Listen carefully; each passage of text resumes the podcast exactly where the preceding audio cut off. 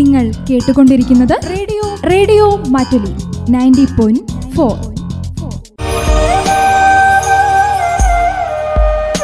Janani.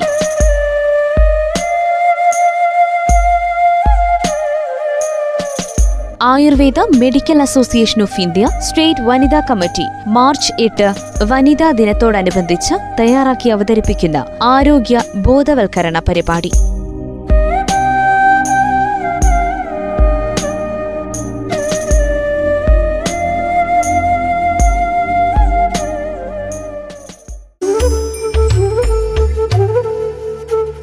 നമസ്കാരം. March എട്ട് വനിതാ ദിനത്തോടനുബന്ധിച്ച് Ayurveda medical association of India Wayanad ജില്ലാ വനിതാ കമ്മിറ്റി അംഗങ്ങൾ തയ്യാറാക്കി അവതരിപ്പിക്കുന്ന സ്ത്രീയുടെ വിവിധ ജീവിത കാലഘട്ടത്തിൽ ആചരിക്കേണ്ടുന്ന ആയുർവേദ അറിവുകൾ പങ്കുവയ്ക്കുന്ന പരിപാടിയിലേക്ക് ഏവർക്കും സ്വാഗതം.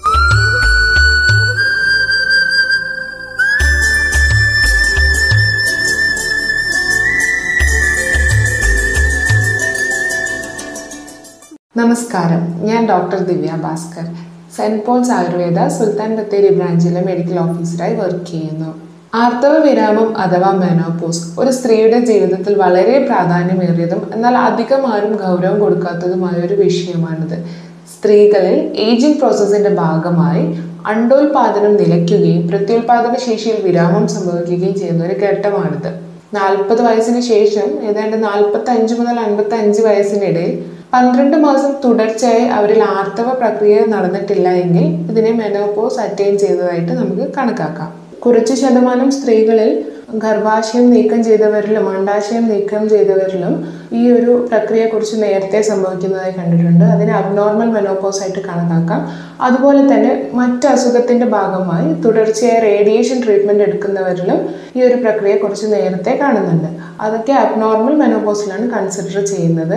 പിന്നെയുള്ളത് പ്രിമച്യൂർ മെനോപോസ് ആണ്. നാൽപ്പത് വയസ്സിന് മുൻപേ അണ്ടാശയത്തിന്റെ പ്രവർത്തനം നിൽക്കുകയും അതിനോടനുബന്ധിച്ച് ആർത്തവ വിരാമ ലക്ഷണങ്ങൾ കണ്ടുവരികയും ചെയ്യുന്നുണ്ട്. അതാണ് പ്രിമച്യൂർ മെനോപോസ് ആർത്തവ വിരാമ കാലഘട്ടത്തെ മൂന്ന് സ്റ്റേജസ് ആയിട്ടാണ് തിരിച്ചിരിക്കുന്നത്.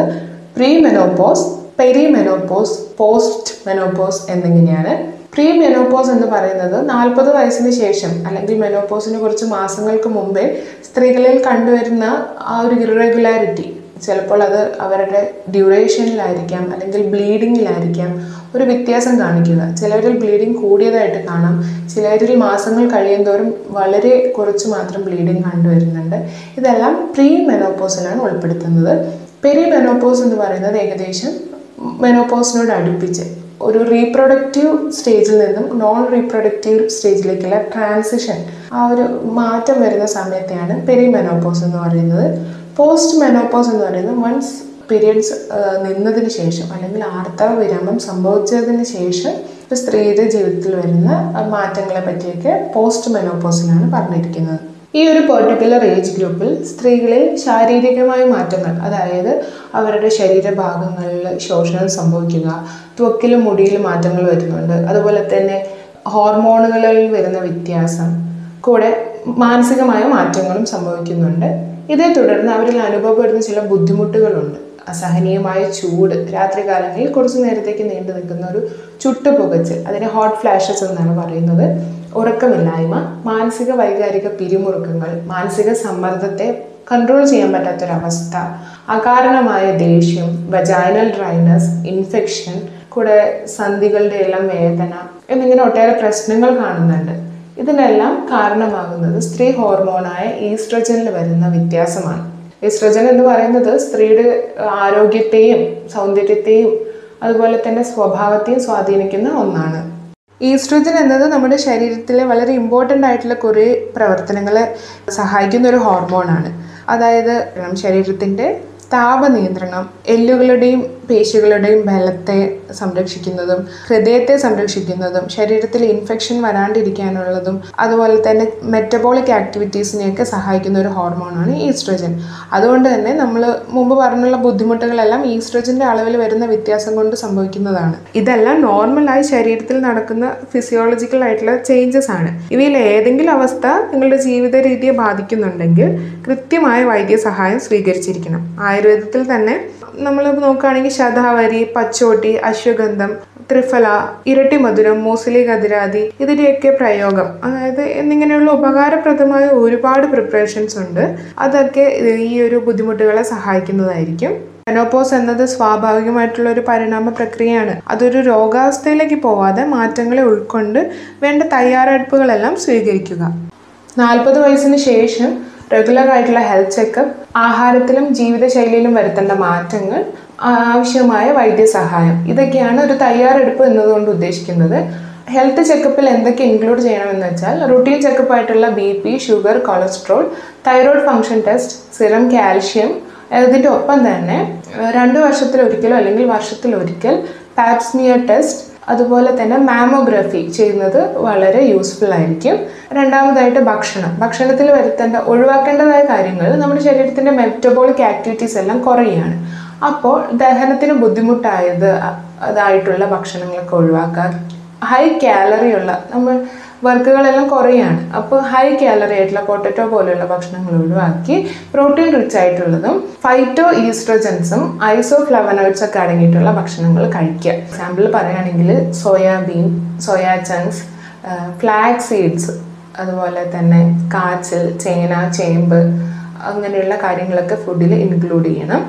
ജീവിത രീതിയിൽ വരുത്തേണ്ട മാറ്റങ്ങൾ എന്തൊക്കെയാണെന്ന് വെച്ചാൽ വൈറ്റമിൻ ഡെഫിഷ്യൻസി ഒക്കെ ഒരുപാട് കണ്ടു വൈറ്റമിൻ ഡിന്റെ ഡെഫിഷ്യൻസി ഒക്കെ കണ്ടുവരുന്നുണ്ട് കൃത്യമായിട്ട് സൂര്യപ്രകാശം കൊള്ളുക അതുപോലെ ഹെൽത്തി ആയിട്ടുള്ള ഭക്ഷണങ്ങൾ കഴിക്കുക കൂടുതൽ സ്ട്രെസ്ഫുൾ ആകാതെ അത് ആ ഒരു ഏജ് ഗ്രൂപ്പിലുള്ളവരെ മാത്രമല്ല ആ ഒരു പ്രായത്തിലുള്ള അമ്മയോ പെങ്ങളോ അല്ലെങ്കിൽ ഭാര്യയോ വീട്ടിലുണ്ടെങ്കിൽ അവർക്ക് വേണ്ട സപ്പോർട്ട് ഫാമിലി മെമ്പേഴ്സും കൂടെ കൊടുക്കേണ്ടതാണ്. കൂടുതൽ സ്ട്രെസ്ഫുൾ ആവാതെ അവർക്ക് വേണ്ട സപ്പോർട്ട് കൊടുത്ത് അവരെ ക്രിയാത്മകമായിട്ടുള്ള കാര്യങ്ങളിൽ ഇൻവോൾവ് ചെയ്യിപ്പിക്കുക.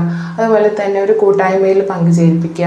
അങ്ങനെ ഒരു ക്രിയാത്മകമായ രീതിയിൽ അവരെ വാർദ്ധക്യത്തിലേക്ക് കിടക്കട്ടെ. അങ്ങനെ മാറ്റങ്ങൾ വരുത്തുക അതിന്റെ ഒപ്പം തന്നെ വരുത്തേണ്ട വേറെ ചെയ്യേണ്ട കാര്യങ്ങളാണ് ഫിസിക്കൽ എക്സസൈസ് ഫിസിക്കൽ എക്സസൈസ് ഒരു മൂഡ് സ്റ്റെബിലൈസിങ് ആക്ഷൻ കൂടി തരുന്നുണ്ട്.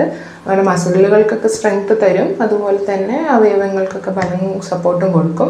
അതിനൊപ്പം തന്നെ ഒരു മൂഡ് സ്റ്റെബിലൈസിങ് ആക്ഷൻ ഉണ്ട്. അപ്പോൾ കൃത്യമായ രീതിയിൽ പെൽവിക് എക്സസൈസ് ഒക്കെ ചെയ്യുക യോഗ മെഡിറ്റേഷൻ അതൊക്കെ ഒരു ലൈഫ് സ്റ്റൈലായിട്ട് കണക്കാക്കുക കൂടാതെ കാൽഷ്യം ഡെഫിഷ്യൻസി വൈറ്റമിൻ ഡെഫിഷ്യൻസി അങ്ങനെ എന്തെങ്കിലും ഡെഫിഷ്യൻസി ഉണ്ടെങ്കിൽ കൃത്യമായ വൈദ്യസഹായം തേടി അല്ലെങ്കിൽ കൂടുതൽ ബ്ലീഡിങ് കൊണ്ട് ഒരു അനീമിക് കണ്ടീഷനിലേക്ക് പോവാതെ കൃത്യമായ ഡോക്ടറെ സജഷൻ തേടി അതിന് വേണ്ട ട്രീറ്റ്മെന്റുകളും എടുക്കുക. ആവശ്യമായ തയ്യാറെടുപ്പുകൾ സ്വീകരിക്കണം എന്ന് പറയുന്നത് എന്തുകൊണ്ടെന്നാൽ അറുപത് വയസ്സിന് ശേഷം അല്ലെങ്കിൽ മെനോപോസ് അറ്റൈൻ ചെയ്തതിന് ശേഷം ചില പേഷ്യൻസിലെങ്കിലും ഗർഭാശയമുഖ ക്യാൻസർ സ്ഥാന അർബുദം ഹൃദയാഘാതം അല്ലെങ്കിൽ ഹൃദയ സംബന്ധമായ രോഗങ്ങൾ ജീവിതശൈലി രോഗങ്ങളായ പ്രമേഹം രക്തസമ്മർദ്ദം എല്ലുകളുടെ ഫലക്കുറവ് അല്ലെങ്കിൽ തേയ്മാനം മൂലം സംഭവിക്കുന്ന ഓസ്റ്റിയോപോറോസിസ് തുടർന്ന് ഫ്രാക്ചറുകൾ ഇതെല്ലാം ഒട്ടേറെ ബുദ്ധിമുട്ടുകൾ ഉണ്ടാക്കുന്നതായി ശ്രദ്ധിച്ചിട്ടുണ്ട്. വീണ്ടും ഓർമ്മിപ്പിക്കുകയാണ് ഇതൊരു രോഗാവസ്ഥയല്ല. ചികിത്സയേക്കാൾ കൂടുതൽ കരുതലാണ് ഈ ഒരു ഘട്ടത്തിൽ ഏറ്റവും കൂടുതൽ ആവശ്യം. ധന്യമായൊരു ജീവിത രീതിയിലൂടെയും ഉണർവോടെയും തിരിച്ചറിവോടെയും പ്രയാസങ്ങളെയൊക്കെ ലഘൂകരിക്കാൻ സാധിക്കട്ടെ. നന്ദി നമസ്കാരം.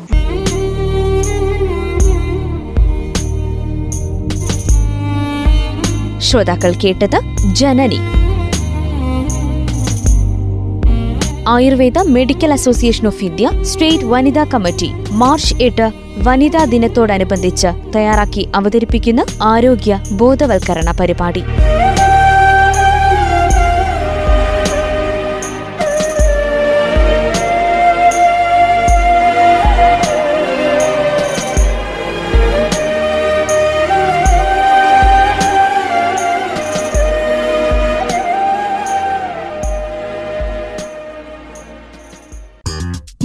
കേട്ടുകൊണ്ടിരിക്കുന്നത് radio. Radio Mattoli. Ninety point four